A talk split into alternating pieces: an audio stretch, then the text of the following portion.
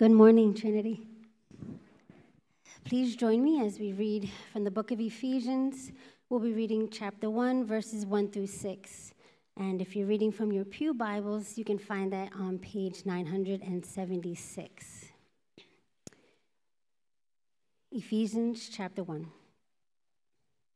Paul, an apostle of Christ Jesus by the will of God, to the saints who are in Ephesus and are faithful to Christ Jesus Grace to you and peace from God our Father and the Lord Jesus Christ. Bless, Blessed be the God and Father of our Lord Jesus Christ, who has blessed us in Christ with every spiritual blessing in the heavenly places, even as he chose us in him before the foundation of the world, that we should be holy and blameless before him. In love, he predestined us for adoption to himself as sons through Jesus Christ, according to the purpose of his will, to the praise of his glorious grace with which he has blessed us in the beloved. This is God's word. Thanks be to God. Uh, when Mel was up here a second ago, he asked me how I was doing. I said, Well, I, th- I think I got all of my tears out during the song, so we should be good. He's like, There's always more tears. So thank you for that, Mel. That's very comforting. Um, so, in these final three weeks, I've wanted to leave you with three final things where if you get these right, I really believe that the future of Trinity is as bright as ever. Kind of like a three legged stool. All three of them, and you're stable, you take one out, uh, there's a lot less stability in there. And so a couple of weeks ago, I urged us all to preserve Trinity's unity. Remember, Jesus prayed for our unity. So don't disrupt what Jesus prayed for. Then last week, I urged us to treasure Trinity's gatherings. Remember, if you want to go far, you have to go together. And you have to gather together to go together. And then, most importantly, this morning, I'm going to leave you with this cling to Trinity's Christ. And so, by the end of our time together this morning, I hope and I pray that you have an even tighter, white knuckled grip on Jesus Christ and his finished work as your only hope in this life and then on into the next life as well. To get us there, I want us to think deeply about two things this morning the point of the Bible. What is the point of the Bible? And then what is the point of life? What is the point of you living and breathing even here today? So, if we were to flip to the last page of the Bible or to the last page of your story here on earth, whenever and however that wraps up, what would we find to be the purpose of it all? How does it get wrapped up in a nice, neat little bow? So this morning, I'm going to start by showing you the end of my sermon at the beginning. And I'm going to show all of my cards by answering the two most fundamental questions that we have in the universe as human beings. First, what is the purpose and goal of the Bible? And then, second, what is the purpose and goal of your life? And I actually think that the answer to both questions is the exact same thing. So that makes it easy for the answers here. Let me explain it this way. So, at the very end of his life, or that, uh, more accurately, at the very end of his time here on earth, Jesus was hanging out with some friends after his resurrection and before his ascension, after resurrection, before ascension, and he uses this time to tell them that everything in history up to that point pointed to him. Luke 24, 27 says, so Jesus is walking along the street with his buds, and he's like, beginning with Moses and all the prophets, Jesus interpreted to them in all the scriptures the things concerning himself all the scriptures. Jesus is saying that is all about me. All the scriptures are about Jesus. But I wonder if sometimes we begin to, to slip into this idea that at the end of the day, this book is about fixing me and my problems or fixing you and your problems. But Jesus tells his disciples that the reason they don't understand the prophets, like they had a really hard time understanding the first half of their Bibles. The reason that they didn't understand it is because they were missing the key that unlocked it all, unlocked the meaning of it all. And that key, says Jesus, is Him. Jesus is the key to unlock the whole book, even before Jesus shows up in the book.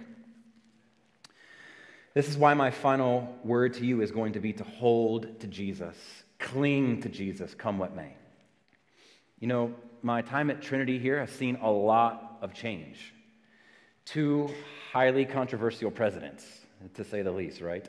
A global pandemic, multiple mass shootings, racial tension at its highest in decades, the nation of Israel brutally attacked, the planet on the brink of another world war. Closer to home here at Trinity, we've experienced the joy of weddings and the sobriety of funerals. Trinity people, just in, or I guess Trinity Church peeps, OGs from way back in the day, um, you've experienced at least three different places that we've gathered since I've come to be the pastor here, and many more gathering spaces before that. And since the merge, we've even gathered in two places in this very building, right? When we had our pews uh, being redone, we were downstairs for a few weeks. So much change. The biggest point of change probably is the first time I preached at Trinity, I had hair, and you can see what has happened to me over the time that we've been together. I don't know who to blame that on. No.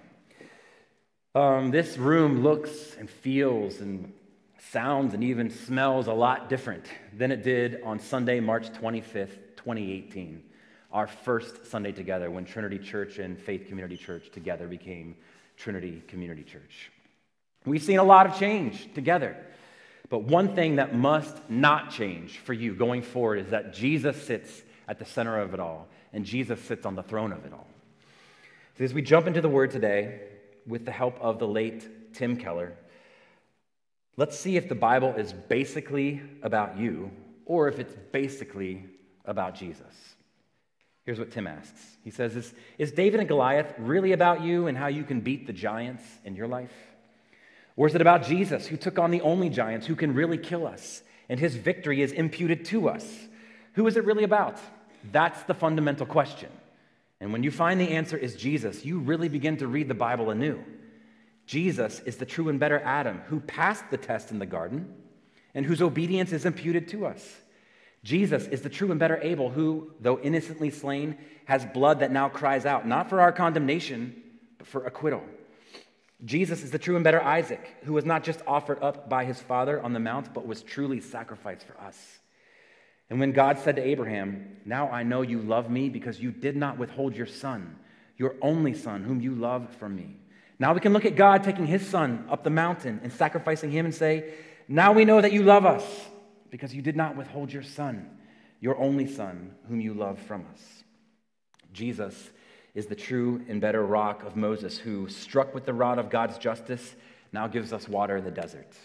Jesus is the true and better Esther, who didn't just risk leaving an earthly palace, but lost the ultimate and heavenly one, who didn't just risk his life, but gave his life to save his people. Jesus is the true and better Jonah, who was cast out into the storm so that we could be brought in. Jesus is the real rock of Moses, the real Passover lamb, innocent, perfect, helpless, slain so the angel of death will pass over us. He's the true temple, the true prophet, the true priest, the true king, the true sacrifice, the true lamb, the true light, the true bread. The Bible's really not about you, it's about him. And so this is what Paul is saying in Ephesians chapter 1 here in verse 10. If you skip ahead to our text from today, he says, when he says that God's purpose, here's the quote, which he set forth in Christ is to unite all things in him, things in heaven and things on earth.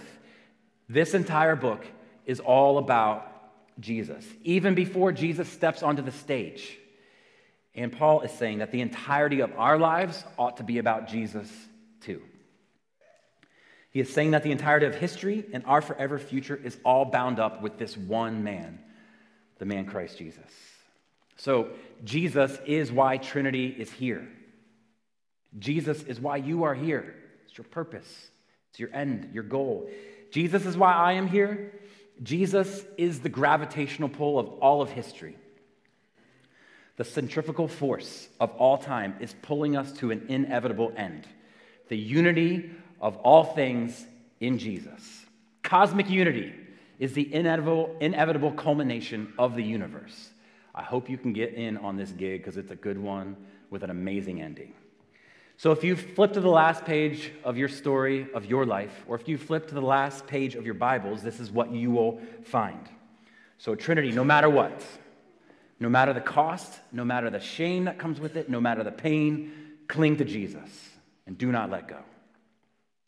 So, having that established as our sort of foundational launch point this morning, let's put on our grammar nerd glasses this morning for a second, okay? Reach back into eighth grade English class and see if you can remember your prepositions. We had some kind of song that addressed our prepositions, and I won't sing it for you now. I don't remember how it went. That's how I remembered them back then. But look especially here, the verse six, first six verses. uh, at the prepositions in and through, and I'll throw them on screen for you. Verse 1, faithful in Christ. Verse 3, blessed in Christ. Verse 4, chosen in Christ.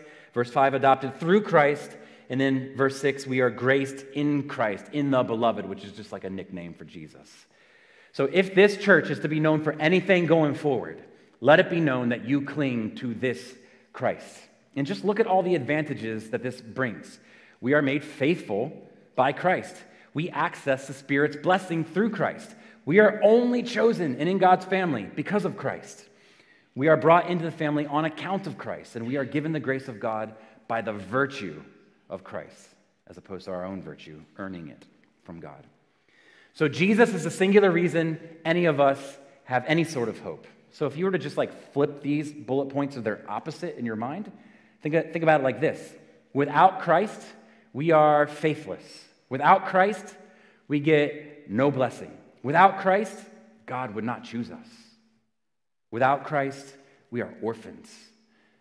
And then finally, without Christ, we are without grace. Our hopes are utterly bound up with this one man, Jesus Christ. Do you love that man? I hope you love that man and you will cling to that man from now until your dying breath. To know him is to love him. To know him is to be obsessed with him and orient everything in your life to him. To know him is to cling to him, come what may. Because to not know him is to be justly condemned by the Father, justly condemned for the sins that we have committed. So here's why you should cling to Jesus because he is the source of your salvation. It's the first thing we see today. Jesus is the source of your salvation.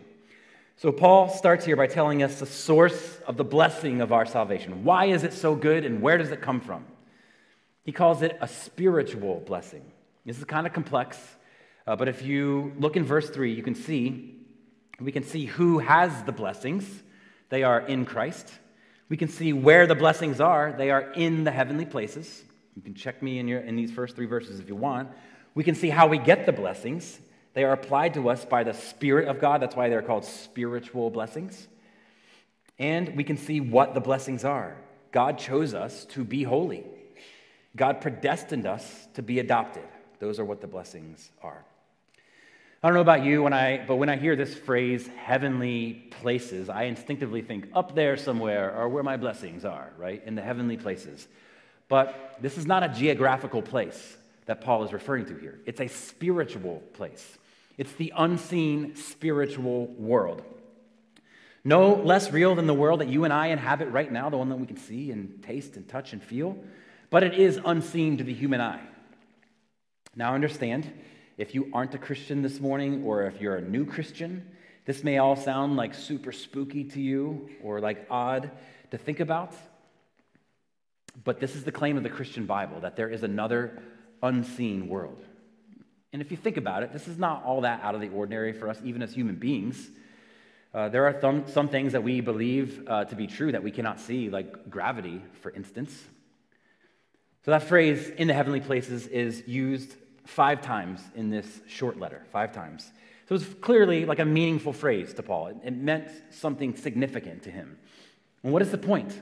None of us have been to heaven yet. Why is Paul saying that we have access now to the blessings of the heavenly places, that spiritual place, before we ever set foot on heavenly soil? How can we have the blessings now when we're not even there yet? I think we can get the answer if we compare the way that Paul uses this phrase in other places by comparing Ephesians 1, verse 20, and then Ephesians 2, verse 6. I'll throw them on screen for you. Here's chapter 1, verse 20. Kind of in the middle of it, we're dropping in that he worked in Christ when he raised him from the dead and seated him at his right hand in the heavenly places. And then skip ahead to chapter 2, verse 6. God raised us up with Jesus and seated us with Jesus in the heavenly places in Christ Jesus. So, do you see the progression of thought that Paul is making here? In 120, Jesus, in chapter 1, verse 20, Jesus sat down in these heavenly places, having completed his work. Takes a seat. But a little later in chapter 2, verse 6, we get to take a seat with Jesus because for all of those of us who are in Christ, our work is finished just like his work is finished. This is what it means to be in Christ. It means we get the being the benefits, we get the benefits of Christ. Being in Christ means you get the benefits of being Christ Himself. Personalize this just for a moment, if you can. Slide your name in there. I, Josh, get the benefits of the eternal God because I am bound up with Him through faith in Christ Jesus. I get all that God gets, I get all that the Son of God gets because of my faith in Jesus. Paul is saying that whatever blessing Jesus got when he sat down on his throne is what we get through our relationship with Jesus. We get the same treatment. We've talked about this idea a lot through the years this idea of a seated Christ, especially way back a few years ago when we were in the book of Hebrews. Remember, there was one piece of furniture that you would never find in the Old Testament temple. Anybody remember what it was? Chair. Yeah, totally. It's been a few years since Hebrews, but there was one piece of furniture never found in the, in the Old Testament temple, and that was the chair. Why? Because the work was never done. People kept sinning, so priests kept sacrificing. No chair. But then the ultimate sacrifice steps up to the plate, and he just he knocks it out of the universe. He was crucified, and when he was done, he pulled up a chair and he sat down. For the first time in history ever, a priest sat down in the presence of God in the temple. That's an important image because the work to get to God is done. That's the point of that imagery for us. And according to Ephesians 2, we right now, those of us that are in Jesus, are sitting with the Father, spiritually speaking, because our work is done. Because his work is done, our work is done. Paul is saying that in Christ, our work is done, and there's nothing left for us to do in order to gain God's favor enough favor for him to let us into the family and let us into his home. It's all done for us. This is why we must, why you must cling to Christ no matter what. Only hope in life and death. This is the spiritual blessing of your salvation. You don't have to clamor for God's affection or attention. You don't have to plummet into shame when you know you've failed him. Jesus stands in your place as the perfect living substitute which leads us to our second point this morning. Jesus enables God's choice in your salvation. Jesus enables God's choice of, of saving you. Look again at that phrase in verse 4. It says, God chose us in him before the foundation of the world. This means that without him, we wouldn't have been chosen. Without Jesus, you and I don't get access to the Father. And it also means, if you think about it sort of uh, like on a timeline, it means that you were chosen by God before you even existed. Before the foundation of the world, you were chosen. And it also means that God chose you despite you, not because of you. God chose you, this is humbling for all of us in here. God chose you despite you and not because of you. So before we go any further, I do want to say that this is like one of those moments when we are delving into the deepest mysteries that make God God like how man's responsibility and God's sovereignty somehow interact with each other. When we try to unravel these things, we should tread very carefully. Sometimes you just need to nod and like let God be God. Eugene Peterson says it like this God is who he is. We don't figure God out. We don't explain God. We don't define God. We worship God. We worship God who is as he is. We don't second guess God. We don't evaluate God on a scale of 1 to 10. We don't presume to tell God how to be God. When we worship God, we let God be God. This demands absolute humility. We become aware that we are in the presence of a reality that cannot be used, cannot be packaged, cannot be grasped on any other terms than are given to us by God. These are super humbling, flattening, but true words. And this is how we approach this talk of God's sovereignty and human responsibility. So, can I just encourage us for these few minutes? Let's, let's set aside our questions for just a minute about how these things work together. Let's stop our calculating and just step into the wonder of it all. Let's adore God for this mysterious majesty rather than trying to do all the math, addition, subtraction, trying to figure it all out. Look at the beginning of verse 4 there. God chose his people. And so God looks out over time and he looks out over space and he chooses, the text says, those among us who would become Christians. And so this flattens us all in this way Your salvation did not begin with your choice to believe in Jesus. Now, your choice was real, it was necessary, it was a means to your salvation, but it didn't begin there. Your salvation began before creation when God planned his redemption story and when he chose you to be his own son or daughter in his family. This should give us rock solid assurance as Christians. If you're a Christian, God chose you, not based on what you would or wouldn't do in your future, in your life. That's a breath of fresh air right there. He chose you in Christ. You know, we've probably all felt the sting of not being chosen for something that we really wanted at one point or another in our lives. Maybe you wanted a particular job in your company and someone else got picked over you. Maybe someone else got the raise that you wanted or you felt that you deserved. Maybe you were always picked last on the kickball field in elementary school and you just have some PTSD from that. Some of you in here are not surprised at this at all, what I'm about to tell you, because I've told you before. But, but, but there is definitely one thing that we are definitely not going to do before we leave town have a yard sale. We are not having a yard sale to sell any of our junk to anyone. Yard sales make me super anxious.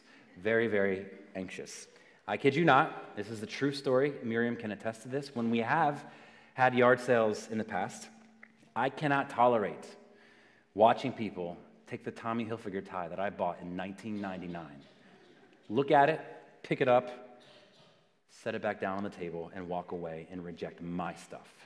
It just, it feels, it feels bad. Like I had a miss in 1999 on the stylistic choice that I made on that Hilfiger tie. So what do I do? I go inside the house. Uh, this happened at a, a, real yard sale in real life in real Duncan, South Carolina. Um, I went inside the house um, because I couldn't take that Hilfiger tie being set down on the table anymore. And I went inside the front room and I closed the blinds and I peeked through them like this as I watch people look at my stuff and reject it. It kills me to be rejected. Uh, that's a sin problem in my own life, I'm sure. Not being chosen for something we want makes us feel like we are worthless that we're good for nothing, that because we have been rejected, we must have no merit. But here we find in this text that we were chosen by the cosmic God of the universe, but we were not chosen on account of our own merit. The Bible tells us that we are made righteous through faith. But how does our faith in Jesus make us righteous in God's sight? It's because in God's economy, Faith unites you to Christ. Faith unites you with Christ. And it unites you so closely that there aren't two hands, there are one. There aren't two people, there are one. So much so that when God looks down and sees you, he looks down and he sees Jesus. You are in Christ, which means you are so safe. Christ becomes your righteousness and your only access to the Father. So the righteousness that's like down underneath your justification, the righteousness beneath your justified state, is not something worked out by you, but lived out by Jesus. We talked about this last week, how often we like to skip ahead to the cross, to Calvary, but we forget Bethlehem and everything between Bethlehem and Calvary. Those 33 years where Jesus is earning up the righteousness in your place that you don't have to offer to the Father. Without Jesus, you would not be chosen. You weren't good enough to make the team, and neither was I. This is the utter humiliation of our salvation, but it's the glory of it too. It is entirely independent of you and all dependent on Jesus. You can take a, a deep breath right there and be thankful. It's independent of you and dependent on Jesus, and that's why you're safe. And that's why I'm safe. God can't unchoose you or won't unchoose you based on what you do or don't do because he never chose you based on what you do or don't do in the first place. He chose you based on what Jesus did and didn't do. He chose you in him, in Christ. Your position before God has been decisively settled simply by being in Christ. Nothing can threaten that. So cling to this man, come what may. The moment each of our girls exited the womb, they had won the hearts of both Miriam and me. It was not because they were so attractive. They were not. I'm sorry. They were covered in goo and they were screaming. Uh, they had not yet obeyed any of our commands.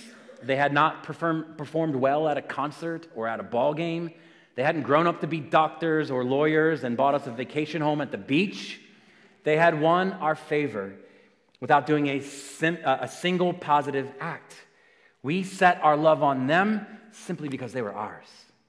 We loved them. In much the same way, God has set his love on you because you're his, not because of anything you've done. Sit in that for a second, Christian. Rest in that. God adopted you because he wanted to, because it brought him pleasure to do so. You, as long as you are in Christ, are God's pleasure. Because of Jesus, we could say, you bring a smile to God's face. What? I, Josh, am God's good pleasure because of Jesus. I really needed this to settle into my soul this week. And for a few sweet moments, it did. I am God's pleasure. And I hope that settles into your soul this morning. If you are in Jesus, you are God's pleasure, and you bring a smile to his face because of Jesus. And so we cling to that man, Jesus. In verse 9, uh, we see two words that may on the surface seem like the same thing, but they are not. We didn't make it this far in our scripture reading today, but um, it's the word will and the word purpose, if you see verse 9 there. So if Paul says that God does what he wills and God does what he purposes, it might sound like he's saying the same thing in two different ways. But there's more nuance here that is not caught super well by the English language. The word will there, like the original intent there, is kind of just uh, raw intention from God. It's what, it's what he wants, it's what he wills. But then that word purpose in verse 9, that's a different word altogether. It's, it's like, it's gloriously different than that word will. The meaning of that word is, is more like good pleasure. God's good pleasure. So we might just say it like this if you look at verse 9. Actually, I'll put it on screen. Making known to us the mystery of what he wants according to his good pleasure, which he set forth in Christ. So God takes pleasure in you because of Jesus. This is really meaningful stuff right here when you messed up and you messed up bad when you have failed someone, when you have sinned against your spouse or your kids, when you become a disappointment to someone, this is like a warm blanket to put on. I may be broken. I may be a disappointment to some of you. My life may be a mess, but I bring someone pleasure. It's someone no less than the cosmic God of the universe because of Jesus. And here's an important point to note about this. Whenever you ask yourself, why me, Lord? Why am I the one believing, but not those people out there on the block, or the next block, or the next block? The answer is never that you were smarter or that I was smarter. Never because you just lucked out to be born into a Christian family. Never because you were just humble enough to receive the message when others weren't. The only answer is because God took pleasure in sliding the credit card of his son on your behalf to pay for the debt that you owed. When it comes to your salvation, you brought nothing and you bring nothing to the table. And neither do I, and that's okay because Jesus does. It's humbling but glorious because this means we can rest easy, knowing that we are loved and valued, like wildly loved and valued, taken pleasure in by God Himself because of Jesus' work in our place on our behalf. Trinity, cling to Jesus. Finally, this morning, number three, Jesus is the destiny of your salvation. Jesus is the destiny of your salvation. I think uh, one of the most iconic movie lines of the last 30 or 40 years comes from the lips of George McFly to the ears of Lorraine Baines. McFly walks into Lou's cafe and he orders a milk chocolate. You guys are, man, I really expected that to go different on my last Sunday. But what would our, my last Sunday be without a joke that I make that no one laughs at, okay? It's from Back to the Future. Okay. Then he walks up, McFly walks up to Lorraine, and he boldly proclaims, Lorraine, my density has brought me to you. Thank you, whoever that was. And confused, Lorraine is like, uh, What? Mm. Oh, what I meant to say is, I'm George, George McFly. I'm your density. I'm your destiny, is what he means to say. For George, he felt strongly that Lorraine was George's destiny. For Christians, our certain destiny is the holiness that looks like Jesus. That is our end goal. Our destiny is to look like Jesus. God chose us to this certain end, to a certain destiny. But He did not choose me because I was holy or good, but so that I might become holy and good. There is a holiness that is given to us, that's the righteousness imputed to us by Jesus, but there is also a holiness that is pursued. Paul wants to convince us of the importance of both gifted holiness and the kind of holiness that we pursue with our everyday choices to become a little bit more like Jesus progressively each step of each day. Jesus grants us the holiness that we need to get to God by his perfect life. But then there's still a certain holiness that God is calling us to pursue. He says, Be holy as I am holy. Make choices to be a little bit more like Jesus than you are each day. And so we are, we are wooed towards something here. It's a family resemblance. Look at what comes next there in verse 5. He says, We have been predestined for adoption. Adoption through Jesus Christ.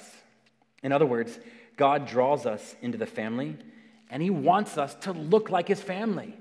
He wants people to, to look at the way we live and be like, oh, that, that man, that woman must be a part of God's family. They bear the family resemblance. This, this is why I say that Jesus is the destiny of our salvation. We're supposed to look more and more like him over time. So think of a family right now that you know has adopted. There are some in our church right now. And think about how they treat their adopted children.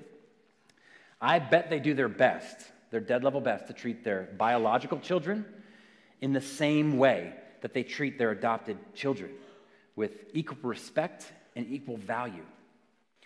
So imagine the perfect father doing this God the Father. He does this impeccably. He treats us, his adopted kids, like he treats his son, Jesus. The adopted kids get treated the same. This means that he would no sooner turn you away than he would turn Jesus, his son, away. That is a place of value and wonder. What have you done that's so bad? How have you disappointed God? It's not too much. It's not too much. He turned his face away from Jesus while Jesus died for that sin so that he could set his affectionate gaze on you and never look away from you again because you are cloaked in the righteousness of Jesus by faith in Jesus. Jesus has won for you God's affectionate gaze on you forever. So cling to Jesus. A few years back, we had a really powerful morning here together talking about adoption from James 1. And here's one of the things that Jody Young, Jody, I think you're getting my last quote here. Is she in here? Oh, she's missing it. Well, you can tell her. Getting my last quote ever here on screen. But here's what she said about her adoption journey, and it just, it wrecked me. She said, It was there in those toughest moments, feeling irrationally angry with a tiny, raging child whose whole world had been turned upside down, that the real picture of what God did in adopting me came into focus. I wasn't some sweet, endearing little kid who came running into God's arms and embraced him. I was, I am, a kicking, raging, willful mess who thought I was doing just fine without God's help. It was only through God's relentless, pursuing love and grace that I was adopted into his family. He called me his child long before I began to act like I was. That is so powerful, and you can tell Jody that that'll preach. Thank you for that word, Jody. He calls us his kids even when we don't act like his kids. And do you know why? It's not because God is like ushy gushy. He's not like flexy on his law. He's got no give in him. He's perfectly holy. It's not because he gets tired like some of us parents do and we get a little lazy on correcting poor behavior because we just can't do it again, correct that same thing again. No, we are safe with the Father because we are in Christ. So cling to him. Jesus gets you into the family on account of his behavior and not on account of your behavior. I love that man. I hope you do, and I hope you cling to him, Trinity. He's your only way in. And your adoption is not based on your worth, it's rooted in God's glorious, providential, eternal, eternal purposes and grace. And this means, this means that your adoption is not fragile. Like you ain't getting kicked out of the family. God will not adopt and then find out that you are not worthy and then renege on the deal. Nah, you are in and you are safe because you're not in based on what you've done. This is unshakable. So cling to Christ. In verse 5, as we wrap here, we learn that God predestined us for adoption. And it's not like He just looked out over the pages of space and time and saw us and thought, yeah, that is a good one. I'll take that one. No, not that one, but I will take this one. Uh, over the years here at Trinity, I have tried really hard to get into like the fantasy football league here of the Trinity guys. Um, and I've tried and, and mostly just failed. I have never been any good at fantasy football. And I was so bad that eventually they ended up kicking me out of the league anyway and not asking me to play. Um, I got beat almost every week, probably every week, uh, and I could never figure out why. And it was very frustrating, irritating, humiliating. Before the season starts, if you know anything about fantasy football, the league sits down with these spreadsheets out in front of them.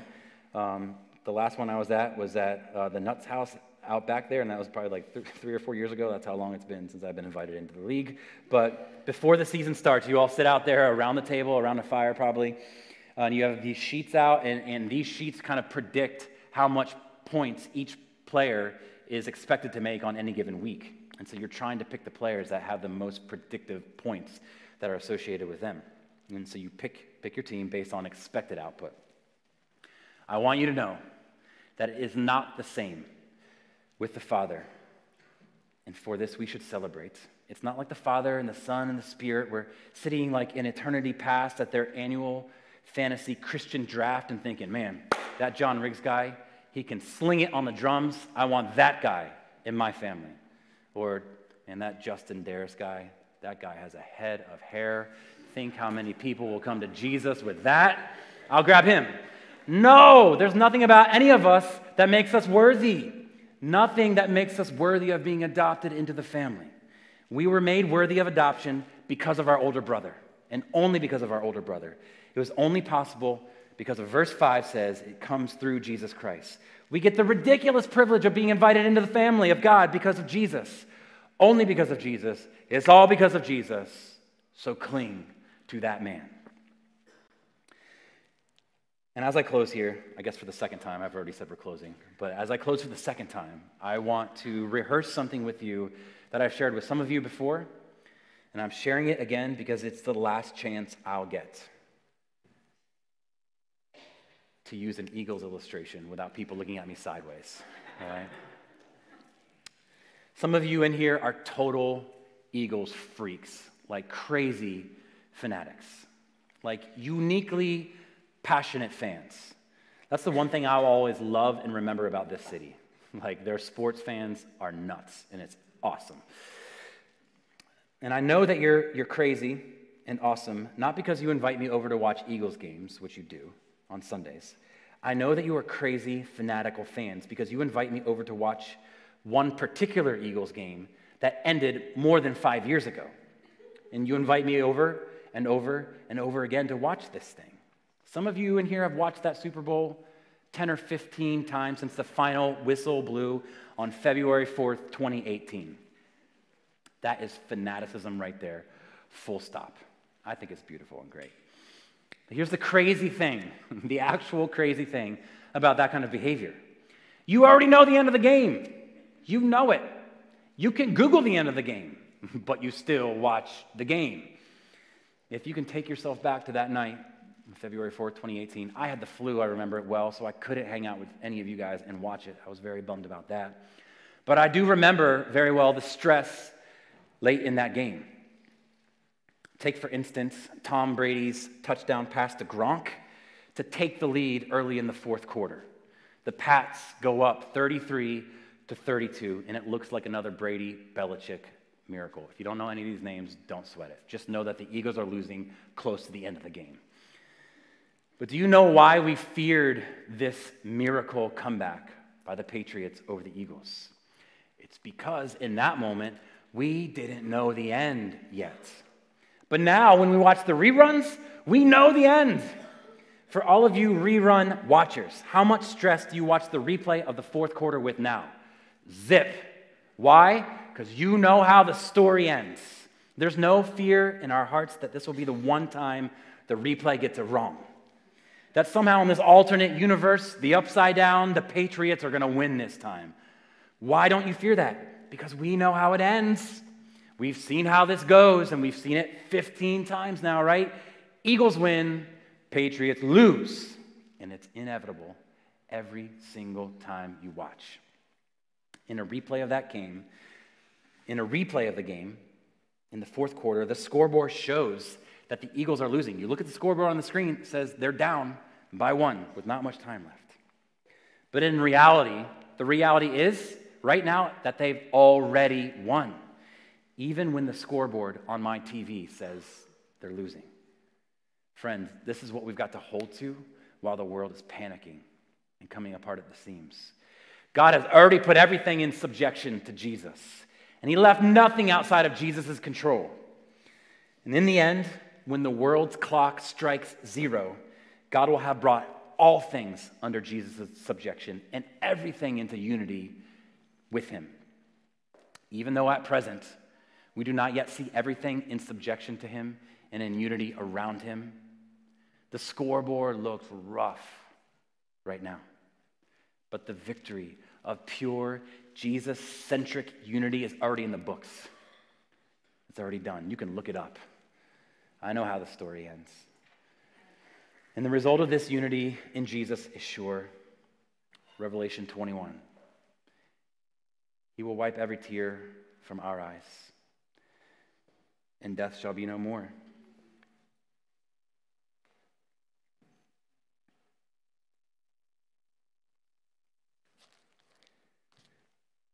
Neither shall there be mourning, nor crying, nor pain anymore, for the former things have passed away. So the end matters. When things appear like they're slipping out of control, the end matters. When the suffering intensifies, the end matters. When there are more questions than there are answers, the end matters. When friendships have a separation uh, a geographical separation, the end matters because our separation will be brought together in a glorious unity one day in King Jesus. The end matters even more than the present matters.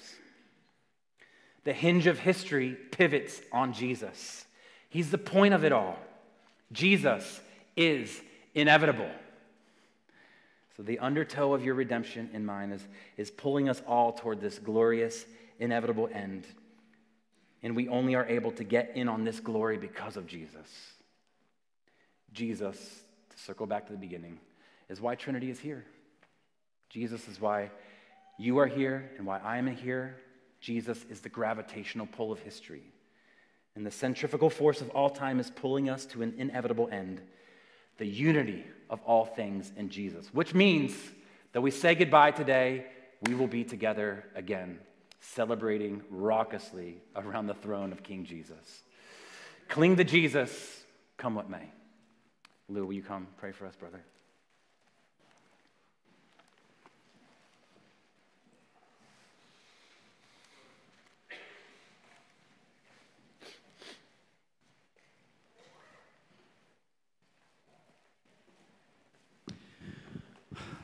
O Lord God, Father, Son, and Holy Spirit, after hearing what your Spirit has said through your word, through your servant Josh, we stand in awe and wonder and worship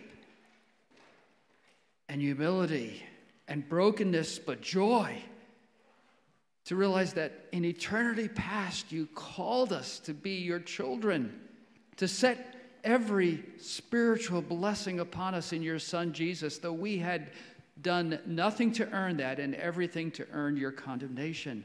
Hallelujah. But Lord, not just that, but you have reminded us this morning how there is an eternal destiny where we will be the people that you created us and redeemed us to be fully, without any barriers, without any tears, without any sorrows anymore. So, Father, we thank you for this A to Z, this Alpha to Omega picture of all your blessings, all your love, and yet to be reminded it's not about us, it's about Jesus, the blazing center, the gravitational pull of our lives. And so, Father, would you convict us of those areas where we are resisting that pull, where we are foolishly charting our own course instead of saying, I surrender all to you? Lord, there may be some here today who are clinging to themselves and have never surrendered. We pray that your Spirit would convict and we would joyfully bow down and say, You are the Lord, you are the Redeemer. You are king, and your work is finished. And in some way we cannot understand, but we gladly accept you have chosen us in Christ to enjoy all that. So, Lord, may we worship you. May we live for you. May we be encouraged and built up. Use your word now. Feed us, nurture us, challenge us, and encourage us. And we'll thank you in Jesus' precious name. Amen.